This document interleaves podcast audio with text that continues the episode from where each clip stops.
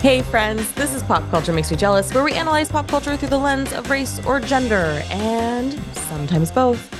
And this week on the show, you are getting a rebroadcast of when Natalie Katona and I covered one of my all time top five favorite movies in history ever A League of Their Own, starring Geena Davis and Tom Hanks and Madonna and Rosie O'Donnell and a ton of other people. This is an edited version of that live show where we discuss the films. At the time, we had just finished the Prime original series of the same name, so we naturally compared the two. If you want the full unedited version, you can head to YouTube. The link will be in our show notes. You can give that a listen. Otherwise, just listen to this edited down version.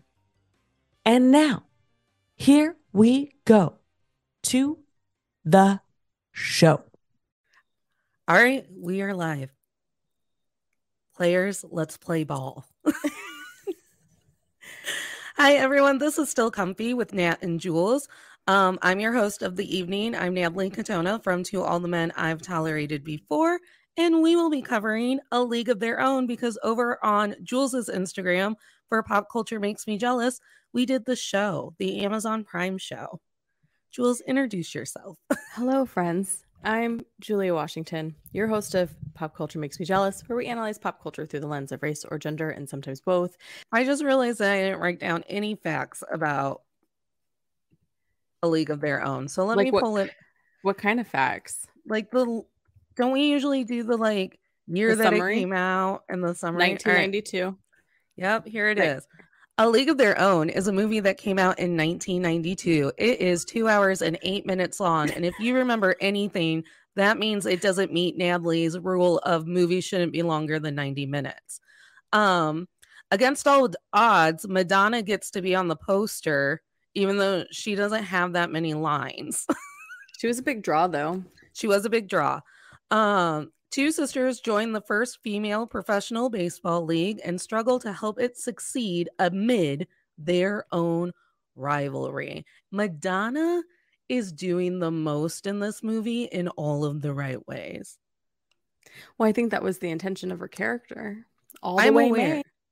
I'm just saying that I missed it in the television show because in the television show there was no Madonna esque uh, character to do it all and do it all in all the ways and go all the way. All the way May. Yeah. Yeah. I did love I do love this movie so much. It's not healthy. It's a great movie. And do you know what I realized this first go around or this go around of watching it? So me. I thought so I thought that after like Kit pushes Dottie and Dottie loses for the peaches or whatever, that Kit and Dottie have no contact Oh, until they like look at each other at the like old ladies museum. 50 years later. Yeah, 50 years later at the Baseball Hall of Fame. And then I realized I was like, no, They have a her moment. daughter clearly says Auntie Kit. They've clearly fucking carried on a relationship for the entire lives. Like I thought their rivalry went so deep that they were like, and now we'll never speak again. No, not at all. No. I love that moment after the fact because I think it's so crucial to the story. Um, because Kit finally gets her moment. Dottie's, you know, acknowledging like you you're not she's not it's not like she's saying she's the better player, but she's acknowledging like good for you, Kit. Like I'm proud of you. And they have this like really sweet sisterly moment. Excuse me. As, as you know, everything about Dottie throwing the game pisses me off because I am a firm believer that if you are talented, you are allowed to be talented no matter how much it makes other people feel. And that's a huge theme in this movie where, you know, Geena Davis is naturally gorgeous, Geena Davis. And I also believe that people have the right to be pretty. Mhm, Okay. I'm just going to, I'm pro pretty. mhm. like, people have the right to be pretty. Yeah. And then, like, and then she's good at baseball, and people and it turns the right. out the actress Geena Davis is also naturally good at baseball because when they Is were she? doing yeah because when they were doing like the whole training and getting ready for it because you know they actually played baseball in this movie um one of the trainers told her like you're naturally athletic oh my gosh, Geena! Congratulations. Mm-hmm. Also, thank God there was no CGI in this movie. I hate CGI. Well, and I think when it comes to like certain types of CGI, it's it doesn't bother me, but when it comes to a sports movie, Yeah. like especially if you watch that sport on the regular, you can tell when it's not what's not when it's not happening. Like they're like the way the baseballs were thrown in the prime series, you know that was my number one complaint because it's like that's not how it looks when you play baseball. This is not this is not a realistic visual. and I think it's like CGI is the worst when there's like no reason for it and you know that things aren't supposed to be over the top and like perfectly fast in a straight line and you're Mhm. like why is this the choice that we made? Yeah, nobody We- throws like that. We could have taught them how to throw balls Mhm. or we could have dubbed them. Like why wouldn't you have just paid a stunt person to do that? yeah, Irritating. yeah, But you know, I believe that Geena Davis has the right to be pretty and talented. Mhm. And so Kit gets on my, I mean, my second note after I wrote, like, oh, I guess they did talk was, oh my God, I don't know if even modern age grown Natalie is going to be uh, able to get over Kit. She just has the shittiest face the entire movie. I mean, I understand where Kit's coming from. Like when you have your parents basically saying to you your entire life, "Why aren't you like Dottie? Be quiet. You're annoying. You're obnoxious. You're taking up space and you shouldn't be." That's going to affect your psyche. That's going to put you in a position where you're not really like where you instead of like understanding what it is or realizing that it's your parents not you you're going to start placing that blame on the person who is glorified all the time right? Like right. th- like when she says to Dottie like you're always ruining you're getting in my way. Like I knew I was getting too good and this is all like you're the reason this isn't working cuz you think I'm getting too good.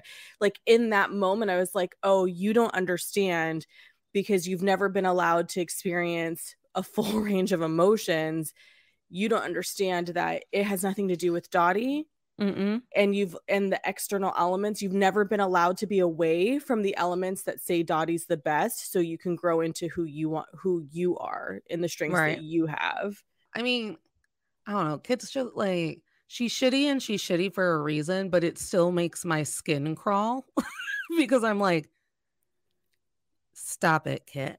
My first point of misogyny. Can we talk about how like Marla wasn't like I Marla it Hooch.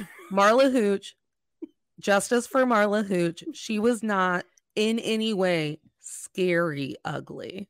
no She wasn't. she was Like the- not the way that people reacted yeah to Marla's face, and I'm John like, Lovett I, you mm. know, ooh, mm, we gotta go ooh, we gotta go. you ain't taking her because she ain't pretty and I they did sit love down. that- I was like, that is a solid move, ladies. They Yeah. set down their bags and they're just like, nope, fuck Nope. you. We're not going.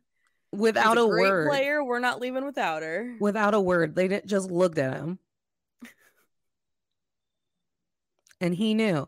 But like, and it wasn't even the one joke. They make that joke four or five times. Like they don't let her show on camera. She's like all Yeah, the way, far back. Yeah. yeah, just waving.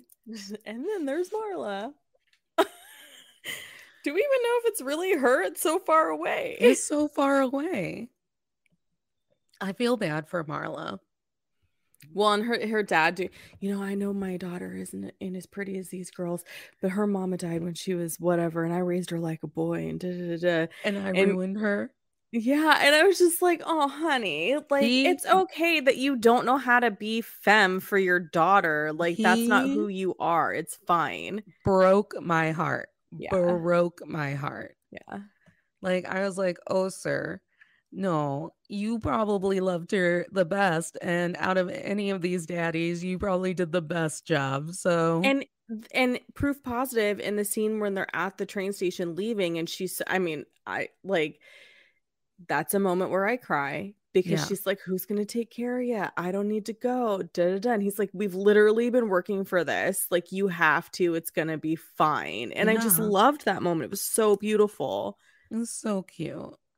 the cutest. He's like he did the thing. He's Yeah. being so great. Mm-hmm. So justice for Marla, who by the way is technically the only one that we know gets laid after she does her little karaoke. Well, I mean, we know that Madonna gets laid, Well, yeah. but Marla's the one who finds love. And I love that twist. It's not a twist, but I love that turn for her because of all the women and everyone's like, oh, they're so beautiful and they're dollies and like dirt in the skirt and show your whatever. Marla's the one that finds love. That makes me so happy. She's so sweet. Um I thought between the charm classes that in the movie it was more of a this will be a little blip and it'll highlight that we made them take charm classes and that Mhm. Marla cannot walk. and then I think the show tried to make more of a statement about it. hmm But when it comes to the show and the movie, that's the only time that the show made more of a statement than the movie. Because the entire time I'm like, this is where the show was supposed to make a statement and they just skipped it. This is where the show was supposed to make a statement and they just skipped it. hmm Yeah. You mean in the movie? This is where, Yeah, in the- the In the movie, the- I have a yeah. couple written down. Let me look. because when she's like nice, very nice, lovely, and she, Mhm. she gets to Marla, and Whoop. then the assistant's like, "What do you recommend?" And she's, a lot of night games. Yeah. So like Terrible, funny line, but also shitty. also shitty. The Shirley Baker scene where she can't read her own lo- name on the list, hmm and that gorgeous Helen woman comes over and That's just the sister from Mad About You. I know she's gorgeous in this Mhm. movie. I Mhm. love her. I have her name written down. Everyone was so hot in this movie except for Tom Hanks. Well, he's supposed to be playing a washed-up drunk. Like, As we know, I love I love the Tom Hanks character. Yeah, I desperately Jimmy missed him in the show. Yeah. Um, but this movie has so much heart in it that they Mhm. tried to make really dramatic in the show and it just fell and I was like you took the heart out of my movie. Yeah, and you're not wrong because the first time I get emotional is within the first 20, you know, is at that Marla Hooch scene, which is what Mhm. 15 minutes into the movie. Yeah. And then you have these very emotional moments throughout the rest of the film that when I was 12 didn't necessarily like resonate the same because you're still hopeful life you know hasn't ruined you yet. You don't know the realities of misogyny quite fully. But every time now I can't not cry or get emotional watching it because it's so beautiful with all the ways that they step stand together, step up for each other, the way that like. Jimmy Dugan even comes around towards the end of the film. He's just like he's 100 and you know he frames it with the whole like let's do this, I get a bonus when we get in the World Series, but he's also actually emotionally Yeah. invested. Like the money isn't the motivator, it's just a nice little perk. There's so um, much love between the women Mhm. in this movie that they forgot to do in the show, even though they wanted them to all be in love with one another. And I'm like, Right. "Mm." Right. there's like no girl win moments in the show. Yeah. There's no like, I see you struggling. Yeah. I myself am a woman as well, and I'm going to step in to stop your struggling. I wonder too if that's because in the 90s we were doing there was a lot of that in the 90s with Mhm. female media and television. You know, there's just a whole lot of like and same you know, even in the I don't know, there was a little bit more of a hoorah kind of situation. I feel like when I look back and reflect on earlier late 80s, early 90s television where we do sort of see more of a bond. We're going to stick together because that's the strength in numbers. This is the only way we're going to mm-hmm. survive. Whereas now, even though we talk about, well, we need to band together, it still feels very much like every man for himself. Yeah. And I don't know, for for everything that Abbi Jacobson kept screaming at us that she was trying to deliver with the show, I'm like, it's like you didn't even watch the movie. Geena Davis taught you how to do this. And you just went, mm, mm. They don't even help Lupita learn English. And they don't let her go to the Wizard of Oz. I'm yeah. still mad. Yeah. I'm yeah, I did think it was kind of a nice I didn't I forgot that um Tom Hanks when the bus breaks down and she's like, Mr. Dugan, Mr. Dugan. Mr. Dugan. And he's like, What is it, baby? And then they pull away and they scream and they're like, Oh my God, what's happening? And he's like, Oh, by the way, I loved you in The Wizard of Oz. and I was like, oh yeah, I forgot he said that. So I do appreciate that they went and saw the Wizard of Oz in the series because I felt like that was a cute, like a, a not instead so of assaulting someone in the name of the Wizard yeah. of Oz. Yeah, which she kind of does look like the lady from Wizard of Oz. She looks exactly like that actress. She looks exactly like that actress. And honestly, so it's almost like, yeah, that's an insult, but not really. Not really. Um, the movie also pissed me off about the show about something else. So when Nick Offerman steps down mm-hmm. and they just allow Abbi Jacobson to coach, I was like, there's no way. Yeah. Like watching this movie, I realized I was like, there is no way that these men who just want to sell candy bars mm-hmm. are not going to just bring in another man to tell you all what to do. Right. Like, right. I also think that that character needed to be there.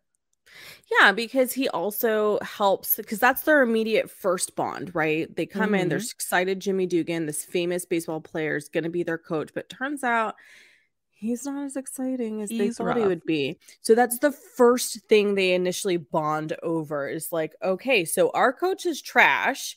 So then that gives Geena Davis the opportunity to take the lead and be like, here's what we're doing. Um, and so they kind you know, they create that connection right away before the first game and they don't do that in the series. It takes no. several episodes for the team to finally find their footing, which in baseball isn't always true because you have spring training. Not that these girls have spring training, right. they were just kind of thrown into it, but you do have opportunities to like develop a relationship with your teammates, and we don't get any of that. Like they should have bonded. Well, yeah. I don't want to say should have. I don't want to shit all over somebody else's work. I, I think it was a missed opportunity to allow for the team to bond over Offerman, you know, Nick Offerman's character not being involved. Right. And instead he acted kind of like a foil to tear them all apart. Yeah because he like completely wiped out Carson's credibility because she still tried to work with him. Mm-hmm. Which I understand the urge to like still try to work with your authority figure because you're like, I mean, he's the one we've got. Yeah, and he could make or break your career essentially. Right. You don't know. Yeah. And then I I don't know. It's just that when I watched the movie, it just really highlighted how there's so much more characterization in this two hour movie to where I truly feel for these people. Mm-hmm. And I watched eight episodes of a show and I came out wanting a what's her what's the uncle's name in the in the a league of their own you posted about him today oh um oh my gosh birdie Bert. birdie I wanted an and the only thing I went was why aren't I getting an Uncle Bert spinoff? Yeah. Because that actor yeah. knows how to put heart into their role. Yeah, the actor who played Bert did a really good job. Again, again, the series is a black show. Like yeah. those white girls, I don't know what the fuck those white girls were doing, but the black mm girls knew what was up. They yeah. showed up, they did their role, they told the story. It was good.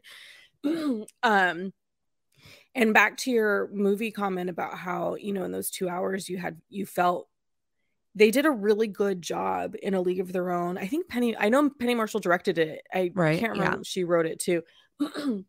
Excuse me. They did a really good job at establishing very quickly who everybody was and what the relationships were. Mm-hmm. and i think that's so important to do not just in a film but also in a television show that you don't know if you're going to get a second series right excuse me because then it helps move the story along so much quicker. Like we immediately know in the original film, Dottie and Kit have tension because Dottie's telling Kit what to do. Don't use that bat, it's too heavy for you. Remember, this one throws high ones. You know, you don't swing at the high ones. You know, I I love the high ones. Mule hag, like you immediately mm-hmm. get a sense of the relationship and that there's gonna be tension between them within those first few minutes. That does not exist in the show. It's kind of like, okay, so what's happening? Which, whatever. Again, I don't want to shit all over somebody else's work. With the film, though, the next time you get something that actually like you under fully understand what's happening with these characters is Doris and May. Yeah. Doris look what I can do. May, look, look, look, whatever. And then she's like, How long did it take you to do that? And, you know, except for the time I spent, the, whatever. So you establish their relationship very quickly just by sort of observing something and you get it. Like you've got historical context for the relationship because they've talked about, they've mentioned, you know, something else. And, yeah. All those little moments that really bring the team and give you what you need to know to fully understand. So that way, then you can dive quickly into what's going on and what the tension will be. We know the team's gonna gunning for the World Series, but how are they gonna get there? What's gonna happen? And do you know what I think happened? With the backdrop I, of the war. with the backdrop of the war. Do you know what I think happened with the Prime show? I think that they they didn't walk the line of mimicking the show and adding to the show well. So they mimicked that scene between Rosie O'Donnell and Madonna, mm-hmm. and they kind of had a little quick, quick back and forth, back and forth. But then they completely dropped that relationship after that moment until yeah, they were in a fight and that introduction was a little too long because mm-hmm. with the mm-hmm. Rosie with May and Doris it's very quick it's it's a very quick introduction but you still get a lot in there yeah with the suitcase scene it is a very long scene that feels drawn out and and could have been you know cut down a little bit and and and tightened up a little bit to get to get the same impact and to piggyback on what you're saying continue that throughout because that's the beauty of the film. They continue those types of snippets with Doris and May throughout the entire movie. Like when there's the threat of shutting down the league, May's like, You tell that Mr. Candy guy he can, he's not shutting me down. But you have that moment where it's like, you see in Doris yeah her feel for May because that's how they met because she was doing dancing at Doris's dad's club. And it's like, again, a quick snippet of like, here's how we know each other. And then it gets a callback when the when the league's threatening to shut him down. Mm-hmm. And it gets called back again when Doris's dad comes to the playoffs and he's like, May, it's great to see you doing this instead of what you're usually doing. And she's like, Daddy, stop. yeah, exactly. So don't talk to May like that. Like, right? It's like, what? I'm here to buy you guys a steak dinner. but another place where I think they really dropped it and they tried to make a statement with the absence of what happened in the movie mm-hmm. was with Evelyn. So Evelyn has to have that little boy still Stanwell. Stillwell Angel. Stillwell Angel. And he's the worst. You're he's a demon child from hell. but so Evelyn gets this letter from her husband and he's like, our kid is the worst. He's annoying, and I'm not raising him just because you want to play baseball. And well, he's just, too busy reading the one ads. Yeah, he's too busy reading the want ads. So she just tells a drunk Tom Hanks, like, this is how it is. I have to have my kid on the road with us. My husband is ill equipped to raise him. And then in the Prime show, they have an Evelyn Foyle who instead of like making the statement of which is still very prevalent and true today that oh my goodness when children are inconvenient just by existing the woman has to take that on mm-hmm. instead of making that statement again in the show they handled the stillwell thing by making him an absent child that the new evelyn has fled from yeah. And I know that the statement is is supposed to be this backwards like, well, she shouldn't have had to bring her children. And it's like, yeah, but the movie made that statement by making you watch her raise a child on the baseball road. Right. and Right. telling Jimmy Dugan, like, I, my husband's too busy being drunk like you and trying to get a job. So Stillwell has to come with me. And the other layer of that is he's a man. We can Mhm. assume maybe he's not able bodied because he's not working because he's reading the want ads. Right. So it is a time of war. We assume your husband is white and he's unemployed during a time when they are recruiting literally everybody because every able bodied white male is being sent overseas. Correct. So, like, even that's a huge statement. Mm-hmm. Mm-hmm. And the fact that he doesn't show up with grown-ups Stillwell um to the museum and they don't mention him. Right. So I think that's what the show kept doing. It's like, well, we'll right the wrongs of the movie because we've evolved. And we're like, we haven't evolved though. There are still And- hundreds of thousands of women who give up working to pick up the slack with their kids. Yeah, and I actually don't feel like there were wrongs with the film because the center of the story is Dottie and Kit. Right. So the sisters are the the crux of the story. And then the backdrop of that is okay, now they're on a baseball team and Dottie's naturally gifted and Kit's really good too because she's had to keep up with Dottie. And then you add the layer of the war. So Mhm. like that scene where the ball gets away and there's some black women on the side and I've talked about this on the episode we did on Pop Culture Makes Me Jealous of, of A League of Their Own. And she picks up the ball, and Geena Davis is like right here, and like she chucks it, and it gets to um what's her face the beauty queen to show like she's Ellen just May. as ta- yeah she's just as talented like that nuance of these women were left out and they, but that doesn't mean they weren't talented like to Right. me that was very clear they were left out because they were black like that was a message i understood from the From jump. childhood. and so to see in and it still makes me cry it still makes me get emotional because Mhm. it's still saying we understand that the, this is a group of people who were left out of the all-american girls professional baseball league Yes. And what I think the series did do okay again, black story, because the because the Max Still and- convinced that they had two writing teams. yeah, because Max and Clance is so fleshed out because then you get the backstory of like you know why black women were and you we should you it should be understood anyway. I feel like, but again, it's like this movie isn't about the peaches. The movie is about Kit and Dottie. Yeah. Whereas the prime original is not sure who it's about. No. At any moment. Do you know? Okay. So when it comes to Tom Hanks, Oh, I fucking love Jimmy Dugan. Jimmy Dugan has all of the best lines. Like any, because so funny.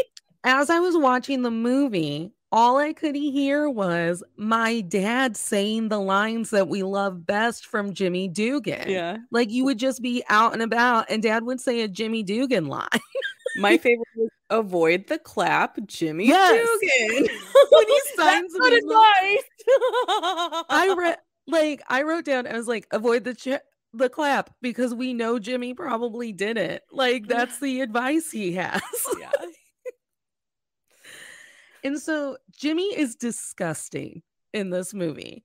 I mean, he redeems himself kinda at the end, but at He the has a lot of baseline, growth. he has a lot of growth, but he's still a very disgusting drunk of a human. Mhm. Even at the end, when he redeems himself and he decides that he's like on board with Geena Davis wanting to be married or play baseball or whatever, disgusting at his core. So then I was like, well, now I'm mad that the Prime show was so sparkly. They like took out the grit on the Peaches side. Yeah. Like they made Nick Offerman mean, but he was like mean once. I was like, Jimmy Dugan was disgusting.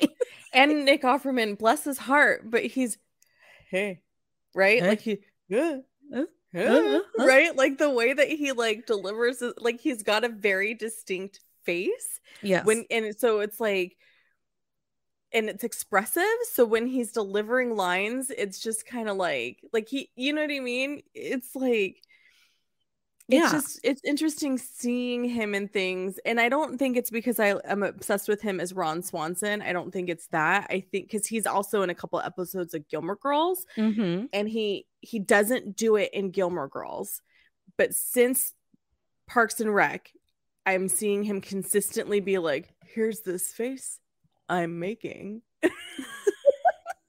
i don't know if i described that well Does he do it in making it? My favorite i only watched one episode show. of making it so i don't remember Can we talk about how the only reason why we got a women's league is because men were like, "There's a war. How will we sell candy?" Yeah, actually, and that's pretty true to life. It was Wrigley, the guy who started Wrigley Gum. It Yeah. was he's the one who kind of spearheaded the All American Girls Baseball professional, All American Girls Professional Baseball League. So it wasn't because like, "Oh no, America needs a hobby. We're so down in the dumps." It's like I have to sell gum. I have Mhm. numbers that I need to sell gum. well, I mean, he's Wrigley Field is named after him because he gave a ton of money and was like, build it. Build it. It's mine. Make it happen. And if you've noticed, they're one of the few stadiums left that isn't named after some weird shit. I'm looking Yeah. at UPNC Park. Is that one by me? Yeah, it's in Cleveland. Yeah. Mhm. That's where the Guardians play. I don't remember what we renamed one of the um oh yes I do. We have like the Virgin Mobile one because Yeah. is that what John Cusack and Joan Cusack used to advertise for? Did So, they like- do phone commercials? I don't recall that. yeah, they did. Oh, Also, that's interesting. how Like- cute is Ann Cusack as Shirley Baker? I know. Just beautiful and cute as a butt. And yeah. everyone in this movie is so hot except for Tom Hanks. I don't know. He's got some kind of appeal to him for being like as he cleans up through the movie. He doesn't actually fully clean up during the movie. No, but he does have a vibe that you're just like, okay, like you're you're better ish. And then once he starts to get better adjacent, fine ass Bill Pullman comes to town, and you're like, oh my God, Bill You, Pullman. you know, I want while you were sleeping to happen to me like so bad. Yeah. His kid was in Top Gun Maverick. I was like, why does this guy look like he's a Bill Pullman light? Oh. And it's the one with the glasses. And I was like, this is gonna make me. Re- I gotta look right. Thank you, IMDb. So I looked it up and I was like, oh my god, you're Bill Pullman's son. I see it. Um, I feel really uncomfortable now because I also think you're cute, and now this is a weird phase of life to be in. this is a weird, it's a weird conjecture. When fucking, when fucking good looking Bill Pullman, and that's where they really missed the mark with the TV show. They didn't find anyone as fine as Bill Pullman to be the husband. I love when he walks in and he's like, Hi, "Hiya, he's ju- cutie." And he's just in the door holding a hat. And she just and we're we're on the heels of Betty Spaghetti's husband being dead. Dad, he And the emotion that you see in Geena Davis's face, the concern, the worry, you're holding so good. with her. You are very concerned. Tom is walking slowly to both of them. They're sitting next to each other. Which one is it? Oh my God, I can't take it anymore. Betty, I'm so sorry. It's George. She just can't. She can't. She And can't then- play. And then we go through, get them home, and Geena Davis is bawling because she's held all of these emotions about her husband being in the war. She can't take it anymore. That was her breaking point. And who walks in?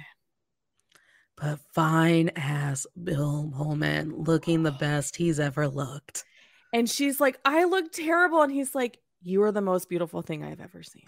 Bill Pullman is probably the reason why I wanted to be an army wife. That and that trashy show on Lifetime. I was like, look at him with that hat and the khaki. So fucking sexy. And then like Tom Hanks sees Bill, Bill Pullman. And like, I think when I was a kid, because everything was supposed to be like romance centered if it was Mhm. about women, I was like, Mhm. well, clearly Geena Davis and Tom Hanks had a really inappropriate crush on one another. That's what happens in all of the movies. And this go around, I was like, no, you were just conditioned to believe that they should have had a crush on one another. They just mutually understood one another. Yep. Yep. Totally, because they could have been a dynamite team had Dottie stayed in the league. Correct. Because she's a solid player. I mean, he's told her multiple times you're the best damn player in the league. Um, and he knows the sport inside out. And so, like, the way that she makes him better, it's not as a romantic partner, it's as a friend who cares. Because Geena Davis makes because Dottie Hinson made everybody better. better. Yeah. When she she doesn't want to go out drinking with them because she's a nice married lady, but she immediately gets word that they're about to get caught, so she drags them all out of the bar, including a singing in love Marla. and doesn't say they'll kick you out of the league. She says they'll kick us, Us out, out, of, of the, the league. league. Yeah. So she doesn't see herself as an individual unit. She sees herself as part of a team. Which is something else that was missing from the Prime show. I don't think that anyone on the Peaches side of the world in that show thought of anyone as an us. It wasn't the team, it wasn't all of us. It was this is my shot, this is my secret, this is what will get me kicked out of the league. Until Joe gets traded. And then Yeah. they're like, oh, we need her. We're a team. I was like, have you been a team this entire time? Because Yeah. I missed it. I missed it. I missed it. I missed when you all liked one another. Um God, Geena Davis is so good in this movie. She, oh, yeah. Yeah. She's Yeah. fantastic. Do you remember when she had her own show? The Geena I Davis show? do. Yeah, I used to watch it. She'd always have like high-waisted pants on. Yeah. I love Geena Davis. Um and God, the movie is so good. And even when Bill Pullman comes back to town, like Tom Hanks does a double take, probably because Tom Hanks is also like, that is the finest man I've ever seen. Yeah. I have traveled the world with other men in baseball uniforms. Yeah. And you, sir, you are what a man should be. And Mhm. honestly, I would probably quit baseball if it meant going home with you. yep.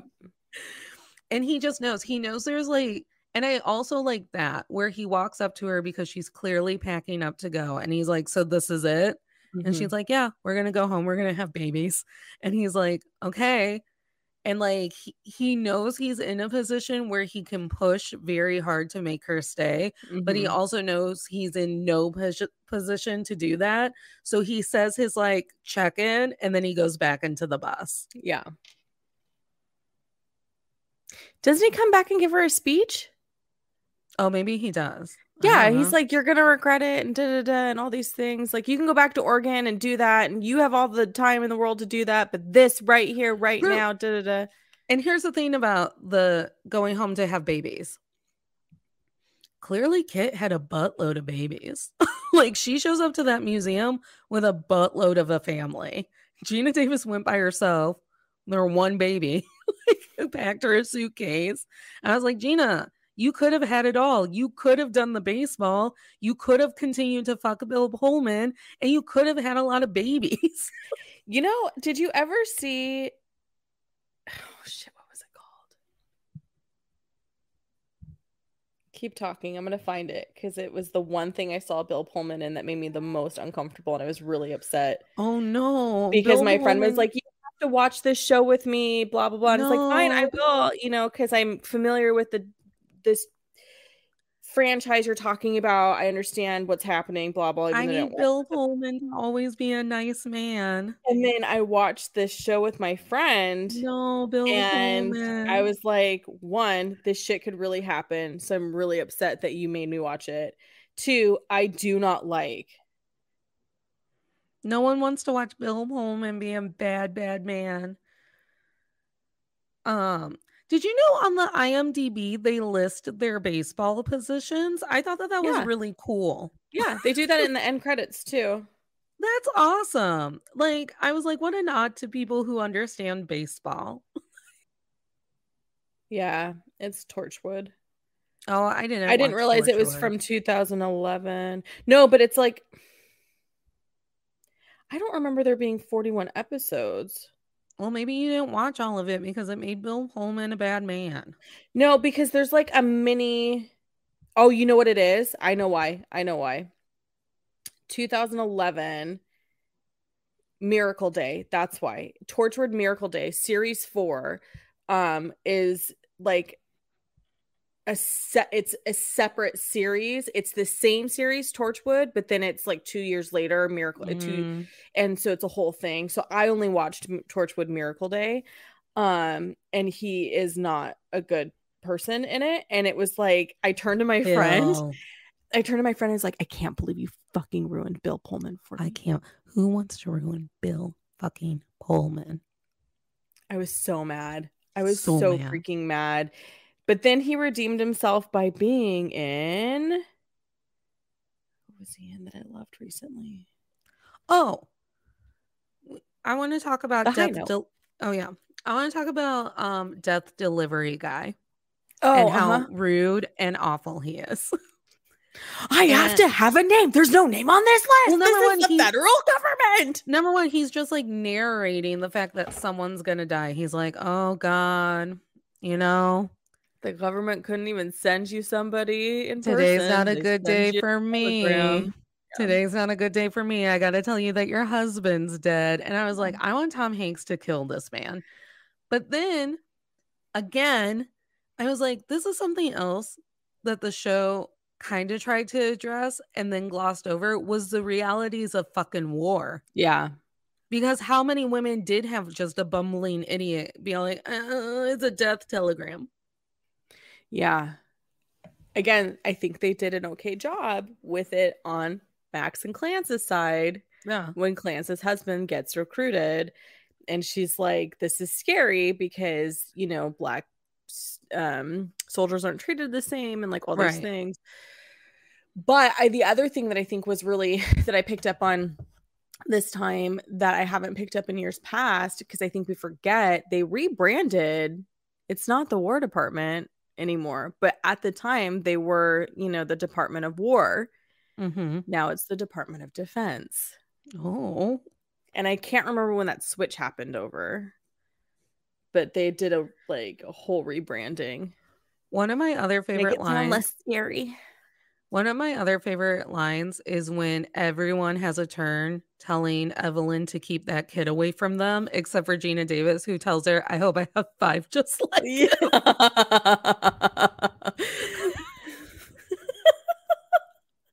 the consummate professional. The consummate yeah, I hope I have woman. five. It's the fun it's one of the funniest lines when she goes, I hope I have five just like him. Yeah.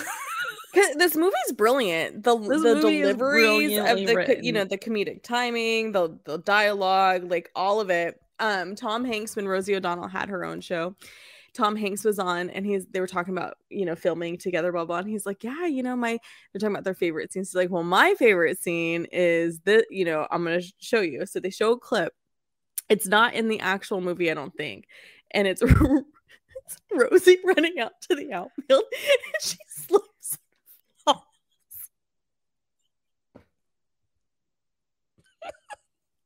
And did Tom bring it or did Rosie go, This one's my favorite? No, Tom brought it. Tom brought it. He's like, Here's my favorite clip. Is yeah. you eating it. Yeah. I also, my favorite line of the movie is when Madonna is trying to convince Geena Davis. Here's the thing like, we hit a home run. I flash my, bosom. My, my, bosom my, my bosom falls out. And Rosie O'Donnell just looks at her and goes, Do you think there's a man in this country who hasn't seen your bosoms? May. And she's like so concerned. May, do you think there's a man in this country who hasn't seen your bosoms? so funny. And like there's she, so many lines that are She's not even being ironic about it. She's like, okay, Dottie, I'm just saying I'm running. Okay. I'm running and it just comes out. It and it just open. It just pops open because they're that desperate to do anything they can to help the league. Save the league. To save the league. And then it's like titties, kisses for foul balls with Ellen May, who somehow got hotter in this rewatch of the movie. I was like, is Ellen May prettier than I remember her to be? um so funny. And then like they tried to touch that. Oh. again, they were really heavy-handed in the let's make a point about women and then they didn't make a point at all because they took out all of the context of the movie. Yeah. So the com when you and i were talking about the jimmy dugan checking in with Geena davis when she was Yeah. leaving eh, i found the i found the transcript. It's like i know he gave her a speech. He gave her a speech. He says taking a day trip. Dottie no bob and i are driving home to oregon. Jimmy long pause. You know i really thought you were a ball player dottie. Well you were wrong was i dottie? Yeah it was it's only a game jimmy. It's only a game. And i and i don't need this. I have bob. I don't need this at all. Jimmy i gave away five years at the end of my career drinking. Five years. And now there isn't anything i wouldn't give to get back any day of it. Dottie well we're different. Jimmy this is chicken shit, Dottie. If you want to go back to Oregon and make a hundred babies, great. I'm in no position to tell anyone how to live. But sneaking out like this, quitting, you'll regret it for the rest of your life. Baseball is what gets inside you, it's what lights you up. You can't deny that. Dottie, it just got too hard. Jimmy, it's supposed to be hard. If it wasn't hard, everyone would do it. The hard is what makes it great. there's no crying in baseball Ugh, this movie's a great movie. I wish the show would have been great.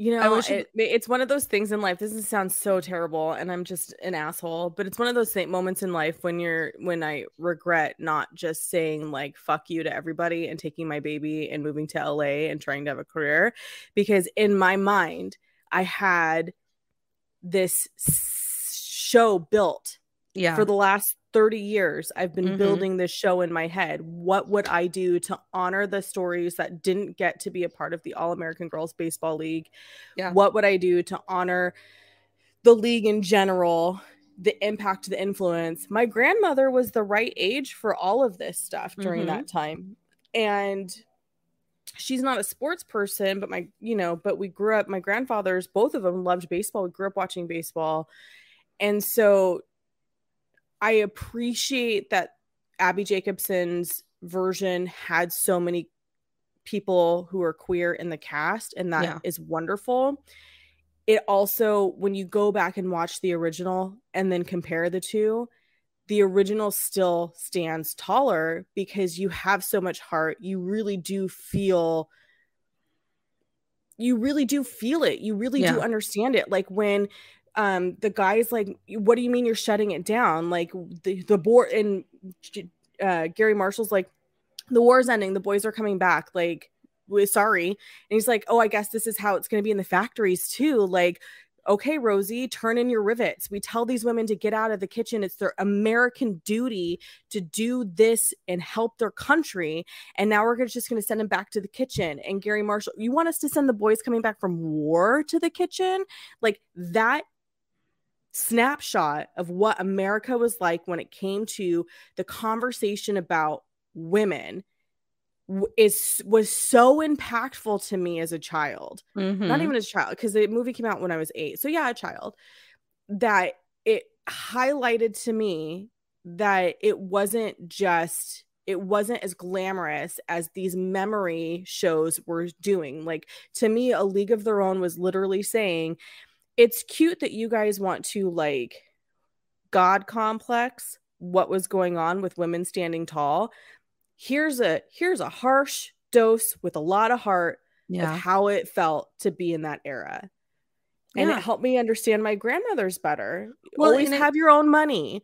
Don't rely on your husband necessarily. It's okay to try and do something that you want to do with your life. Don't worry about getting married. Make sure you're educated. Like all the messages they gave me, I think I understood where it came from because of this movie. Well, and I think a bigger slap in the face is they wanted us to be grateful that they Mhm. had to rely on us during the war. Right. So it's like not only are you relying on us during the war because you've shipped everyone else that you usually rely on out, hmm but then you want us to be like, well, thank you, sir, for letting me play baseball. Thank you. I really love my new riveting gun. Like, no. And They wanted to they wanted- captured in May's speech. yeah. You're not shutting me down. That's right. And and at the end at the end of the day, like I think a league of their own highlighted that, you know, and I do think we should go. I want to go see them at the Baseball Hall of Fame if that exhibit is actually a thing. yeah, it was. I don't know if it's still standing, but it was for sure. I think that actually it. Oh, I think the time it opened was earlier. I think the exhibit opened in like the late 80s. Mm-hmm. Um, but I'm pretty sure it's still part of the. But it's one. I do want to go to Cooperstown. That is that is a real thing on my bucket list is to go to Cooperstown. I think what it is is like a league of their own took these monoliths where it's like these are our heroes, these are the mm-hmm. women, Rosie Riveters, and all of it, and it made them your mom yeah. or it's your aunt playing baseball. And now I'm going to be an asshole and I'm going to sound just like my mom when I said, when I say that the Amazon Prime uh, show was just trying to shove points down my throat. Mm-hmm. That, like, these people matter. Yeah, I knew that they mattered. I wanted them to matter to me. You know, and it's interesting because I feel like that's a lot of television and movies these days. Mm-hmm. It's a mm-hmm. lot of like, here's a very pointed, not so subtle message, h- heavy handed, nail it on the head. Whereas, you know, with A League of Their Own, there's a lot of messaging, but there's also a lot of nuance. Yeah. Uh-huh. And there's a lot of stuff that we grew up with watching in the 90s and some of the 80s, not really, but the 90s where it was like, here's heavy messaging, but you don't feel like you're being preached at right. because it's nuanced. And we're getting a lot of preachy shit right now. And that's really hard because, like, I was just, I just, I was just, again, I have this conversation with my friend Nikki all the time. You can stop telling me that my people were enslaved. Give me Correct. other shit. right. because it's becoming more and more aggressive over time. Like the message of we were enslaved right. feels like it's becoming more and more aggressive over time. And that's like, hard for me. Like right. So, we're currently um reminding white people that we killed Emmett Till. And it's like know, I, I know that we killed Emmett Till over a lie. I also didn't need that lady to say it on her deathbed and and there's a way i don't know like the the the Malcolm X movie was so good. Yeah. And it wasn't preachy. At least to me, it didn't feel preachy. I also didn't grow up during Malcolm X, right? Like I'm coming mm-hmm. in after Malcolm X's death. I read his autobiography, but watching the movie, it didn't feel like a heavy handed message of this is what Malcolm X was about. It felt like this is what Malcolm X was about. This is his life. Here well, you go. It felt like a biopic. It felt informational. It didn't feel like you motherfuckers don't right. understand Malcolm X. Yeah. And I think what ends up happening too is the people who get it get it, but then you're just literally pissing off the people who don't get it. And yeah. now they're loud. Yeah. And it's like, I don't need them to be loud about anything else. Please make them feel something for the people that they're watching on screen mm-hmm. so they empathize with yeah. the people who surround them. Right. That's a huge part of it. And I feel like a lot of that is missing nowadays. Um, yeah. And I think that's probably why I'm always gravitating towards Marvel movies because it it's a superhero storyline. I'm sure if you wanted to get deep about it, you can get deep about it. But at the end of the day, like you can be superficial about it. Yeah. And there's an art to subtleness mm-hmm. that when it is absent, you notice where yeah. it's like, my God, you're just hitting me over the head with it. And it makes your characters one dimensional. Yeah. What did we know about Carson? She liked making out with Greta. The end. Mm-hmm. What did we know about Greta? She felt shame because she liked making out with women. The end. Yeah. And compared to sorry go ahead finish your thought compared to the way that doris's dad accident not accidentally unintentionally slut shames may mm-hmm. that happens Your dad is always accidentally slut shaming someone, and you have to be like, don't, hey, you could have kept that one to yourself. Mm-hmm. And even further than that, too, with Dottie and Kit, there you understand Kit feels overshadowed by Dottie. With Dottie, you understand she's conflicted. She loves playing, she loves her sister, she loves her husband. But a woman's place in her mind, she's not. And I felt like this movie was her trying to deal with her desire to want more, mm-hmm. her desire of wanting more, but her obligation of what a good woman does in 1941. And I think what happens in the Prime show is that Abby Jacobson made it almost too easy for the women to have their way as if it was 2022. Mm. Oh, Nick mm. Offerman quit. We don't need to rehire him. Um, oh, Carson's husband comes back. Good news. He's going to say that he doesn't need a baby right away and she can keep playing. And it's like that feels unrealistic to me. Yeah, because there's a level of so so like historical fiction, mm-hmm. right, is a whole genre and there is a level where you how are you true to what was happening at the time? Correct. And then playing a new game. So like Bridgerton I think with their colorblind casting does a really good job because it's based on fake shit. Yeah. Right? The aristocracy is real, but the Bridgertons are fucking fake. Right.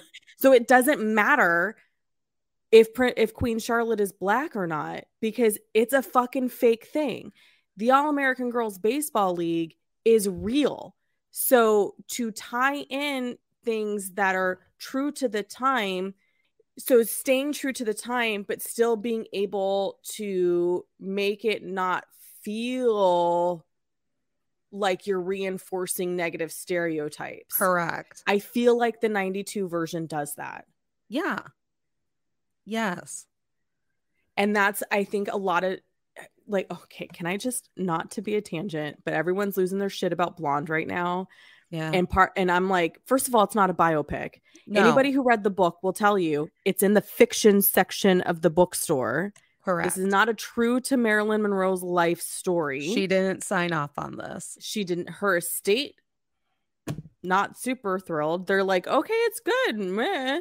Um, but that's but that's another example of like, right. this is fiction. There's creative license here. However, because it's a real person, there is a weird line where you have to balance delicately because there are some things that just are factually inaccurate that happen in this movie. Like she doesn't die before Cass Chat or she doesn't die after Cass Chaplin.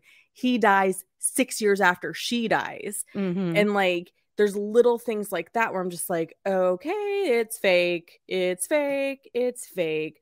But then somebody um on Instagram sent me a DM because I was like bitching about like people being so upset about this biopic. I'm like, it's not a biopic. Stop calling it a biopic. Right. And they were like, it's being marketed like a biopic. It it is. And I was like, shit, I guess because I read the book 20 years ago, I walked into knowing it's not a biopic.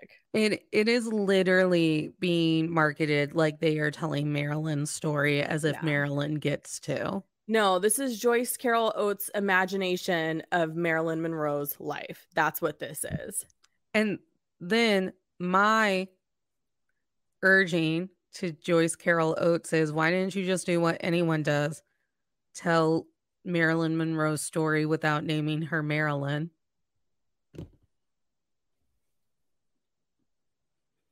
Marilyn Monroe wasn't the only woman abused by the system around her, Hollywood no. or not. No. So, like, there's a story there. Yeah. You can imagine exactly what happened with Marilyn Monroe, and we all do. Mm-hmm. If you wanted to tell what you assumed happened to her, name her anything but Marilyn. Yeah.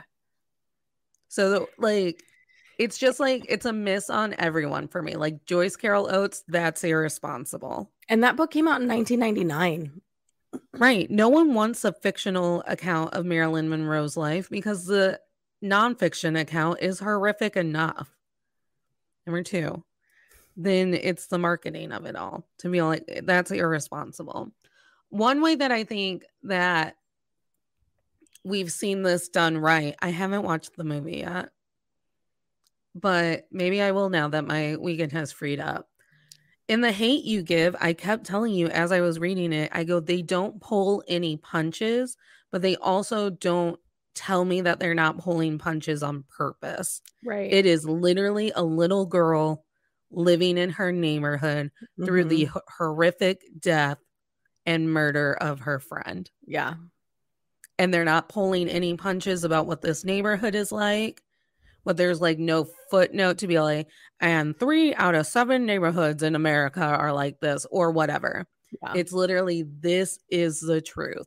Yeah. And I think that a league of their own does that because you can't change the fact that they probably did have to make out with guys during foul balls. 1992 like, version. yeah, the 1992 version. You can't like you probably can't change the fact that there was a lot of you know queer uh bias. Duh. Duh. yeah, there were hella laws again. And in some states, some of those laws are still on the fucking books. Duh. Like it's a duh for me. Like Amazon Prime, you didn't have to like make that everyone's story in the show for me to be like, oh, because those issues are still happening today. Yeah. So why didn't you just tell me a story mm-hmm. without making it a did you know show? Yes, I knew. Yeah. And I think what's beautiful about certain types of storytelling that doesn't necessarily happen anymore is that it, like you're saying, the mm-hmm. did you mm-hmm. know doesn't exist. It's just we're plopping you in. Yeah. Here's a I snippet. God, I miss I miss that about the I way we told stories. Huh? I know. I miss good storytelling. I miss when you could trust your audience to go there with you. Yeah. And I think what's also happening, and we've seen it happening for years, it's just not just new with the League of Their Own Prime show, is no one wants a show that's going to be complicated. Mm-hmm. So we just spoon feed them everything. Mm-hmm. Yeah, but you can spoon feed everything and still have a sh- a movie that's good. Top Gun Maverick. I didn't see it. You don't have to. I actually think it might make you angry. Um because I don't Tom, like Tom Cruise. Because Tom Cruise's character so hasn't creepy. grown in 35 years. He's still a, you know, huffy puffy, I'm right yeah. guy but it's still an enjoyable movie because they're they're so committed to the plot there's nothing complicated about it the acting's pretty decent and they give us a beach scene where everyone's half naked with all the abs so i'm not mad at it Bodies, Bodies, Bodies was a very simple story, and yet I was tense the entire time. Yeah, see, there's another example, right? Like that was a good movie. And then we see don't you know worry, darling. I know. And then we see Don't Worry, Darling. And we see these places where people refuse to fill in the holes for themselves. Yeah. So they're mad at Olivia Wilde for not telling them. Yeah. To which I would argue, and I haven't made this argument yet to the people who just scream at me that there were so many holes in that movie. Mm-hmm. That movie, you're living as Alice. So yes. what Alice knows, you know. Correct. And there were things that she had time to try and figure out and discover. And then there were things that she didn't have time to figure out and discover. Like people right. are like, why didn't we go in deeper as to why Olivia Wilde would choose this? Because we didn't have the time. We were going to be murdered. Right.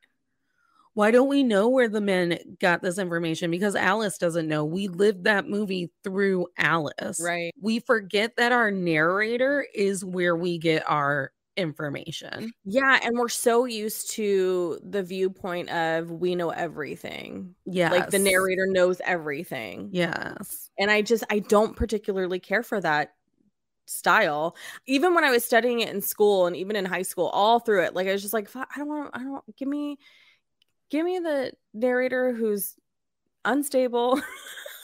Are you the one? No, who just told me that they don't like unreliable narrators? Oh no, I, I I'm here for an unreliable narrator. It must have been one of my friends that I was out to dinner with. And then they were like, Holden, Holden, the kid in the catcher in the rye who I can't fucking stand. Yeah, he's the worst. They were like, he's fine because he's a teenager. I go, well, he's a teenager, then he'll grow into an abusive old man. Like he's not fine because he's a teenager. Look, it is six o'clock. We don't have that kind of time for you to tell me who that was so I could yell at them in the DMs about that. Okay. I don't even remember who it was. Um, this has been our discovery of a league of their own. Let's do our last question. Jules, were you still comfy with the movie? I was. I was. Because all the things that I was like icky, it was like, well, it's 1941. So that's Right. why it's icky. And I think sometimes we lose sight of if there's no ickiness, then we don't know what's icky and what isn't icky anymore. Like sometimes there has to be ickiness put into a plot point or a story so we can go, oh my God, that's icky. Yeah. and then and- start to read our reactions. yeah. And when I say icky, I mean things like when Doris's dad slut shames May. yeah, but dad still be slut shaming. Yeah, exactly. And, or when like they're all constantly referring to the women as girls, you know, like that kind of stuff. We're just like, Yeah. okay, that's icky, but it's not like so icky that you're just like, I can't hang. Right. Um, because again, it's you know a I don't want to say accurate to the time period time period, but it you know it makes it more authentic at least. I think. Yeah. I think we get hung up on a lot of things of like, we fixed that. It shouldn't Mhm. be in a movie anymore. And I'm like, we haven't fixed sexual assault. Re release Thelma and Louise right now. Every woman's going to have something to say about how it's true. And men still refer to women as girls, as girls. even they're grown ass, even though they're grown ass women. And daddy still slut shame your friends. Yeah. Like, and people still would have judged Marla on her looks. If part of your job was being good looking, Marla wouldn't have gotten hired. Right. So, Marla Hooch. Marla Hooch. She's kind of my favorite. She's the best. Her and Madonna. Oh my oh. gosh. And Rosie's just so fun in this. movie. Rosie's so fucking fun. Why didn't Rosie and Madonna just become a power duo who was in every movie together? You know, I don't think that Madonna wanted to because do you remember when she'd come on Rosie's show? They had they were friends in real life. Yeah. So I don't know. Maybe I- Madonna didn't want to act. Maybe you don't have to do it all, Harry Yeah. Styles. And maybe you shouldn't. Maybe- I am also still comfy with the movie. The movie still makes me warm and gooey. It still makes me go, ugh, men in all of the Mhm. right places. yeah. Tom Hanks is disgusting and I love it. Yeah. I love a disgusting, sloppy Tom Hanks. Yep. And Geena Davis is gorgeous. And they're all- hot. and Bill Pullman is so fucking fine in that movie. Just like I even feel like they fucked with the lighting around him. So they'd be like, see how gorgeous he is. I mean, if you can pull off the Bill Pullman high cutie to me, Oh, God. I might cave. I might start married men again. it's sweater season. I've already told men who have been putting on their cardigans, I'm like, nothing makes me reconsider dating men again. like a fucking cable knit sweater. I go, however, neither one of us is going to be happy because no man can penetrate me until I get my bodily autonomy back. Yeah. Do you hear me, Congress? No one gets to ejaculate anywhere near me until I get my bodily autonomy back. Um, also, California, we have a bill coming up on the ballot, a proposition rather that makes keeps it protected in our state. So Mhm. you know what to do, California. Don't fuck it up. Don't fuck it up. Don't fuck it up. Because I will make all of California suck starve you. It's my new platform.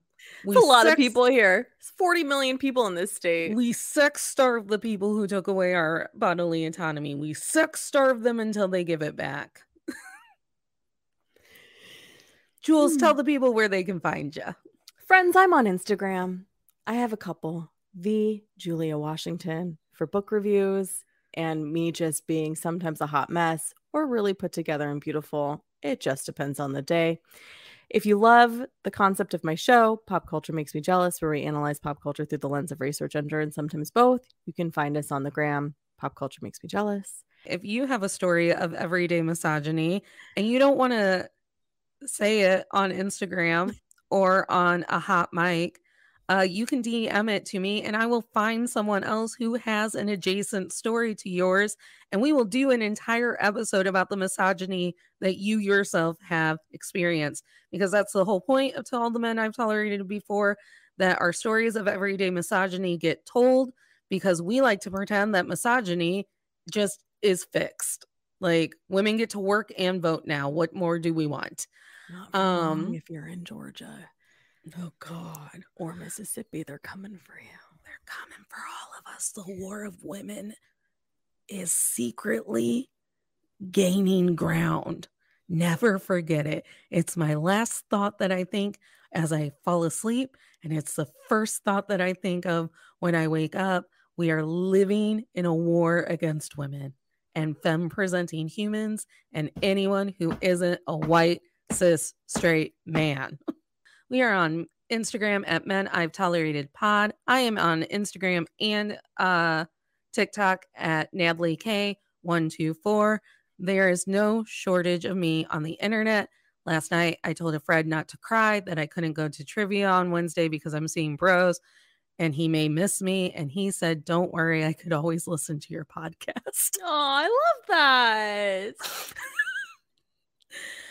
and everyone, tomorrow night we'll be on Instagram Live talking about the one and only One Tree Hill and season two and all of these fuck boys that they've incorporated into my show.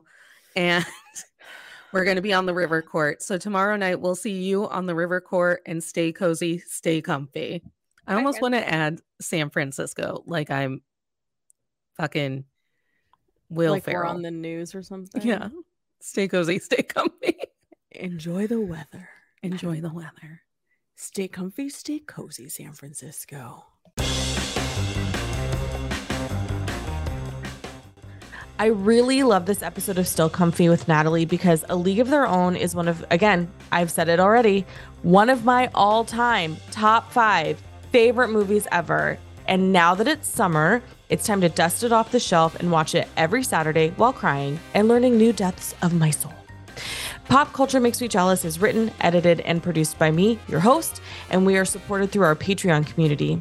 If you want more of this show, you can join Patreon to get one bonus episode a month, access to our quarterly socially hour. socially hour? How about access to our quarterly social hour and access to our live book club? We've recently revamped the Patreon to accommodate our new show releasing soon, Jelly Pop's Book Club podcast, where we will dive into book to screen adaptations. You can find us on Patreon by going to patreon.com slash Julia Washington. You can also find the show on Instagram or TikTok at Pop Culture Makes Me Jealous. If you want to talk about a league of their own, I'm here for it. If you want to share this episode with somebody who also loves a league of their own, do that too. Thanks for tuning in, y'all. Until next time.